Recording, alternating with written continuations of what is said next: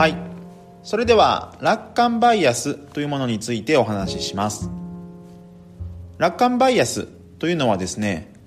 根拠もなくそのうち良くなると考えてしまう傾向のことを言います。あるいはですね何か好ましくないことが起きていても自分には関係のないこととみなす傾向のことを言います。人は好ましくない事態に直面した時にですねそのうちこの事態好転するだろうとか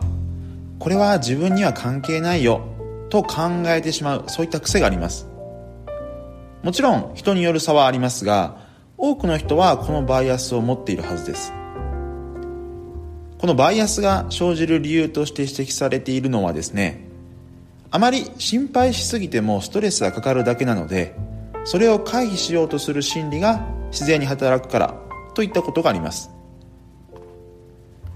この楽観バイアスというものがですね仕事上現れる場面としては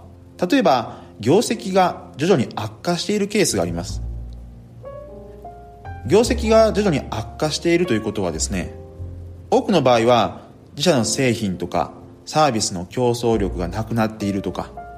あるいは市場のニーズの変化に対応しきれていないということを通常は意味します。当然何か手を打たなければ業績は右肩下がりになってしまうはずです。ですがそれでもですね特に何もしなくてもそのうち業績も好転するだろうと考えてしまう人がどうしても一定数いるわけですね。ではですねなぜこう考えてしまうのかその背景なんですが例えば過去にですねそのように考えて何とかなったそういった経験があることが多いです。例えばですが友達と喧嘩をして口も聞かなくなったんですが時間がそれを修復してくれて数年経ったらそこ前のわだかまりは消えていました。ですとか体に多少痛みを感じたんですが何もしなくても痛みは消えてしまった、まあ、こういった経験が皆さんにもあるんじゃないかなと思います。そしてこの悪しき成功体験というものがですね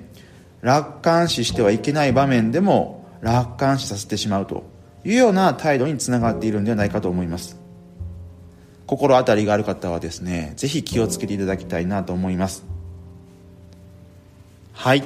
ということで今回は楽観バイアスというものについて簡単にお話ししてみました。そのうち何とかなるというような考え方は失敗の種となりかねませんのでぜひその癖っていうものにはまらないようにですねお気をつけいただきたいと思います。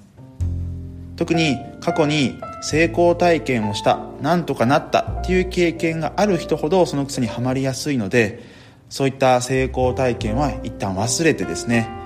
ちゃんとこの状況悪くなっているような傾向があるんであればそれを真摯に捉えて対策を打っていくっていうところを気をつけていけたらというふうに思います。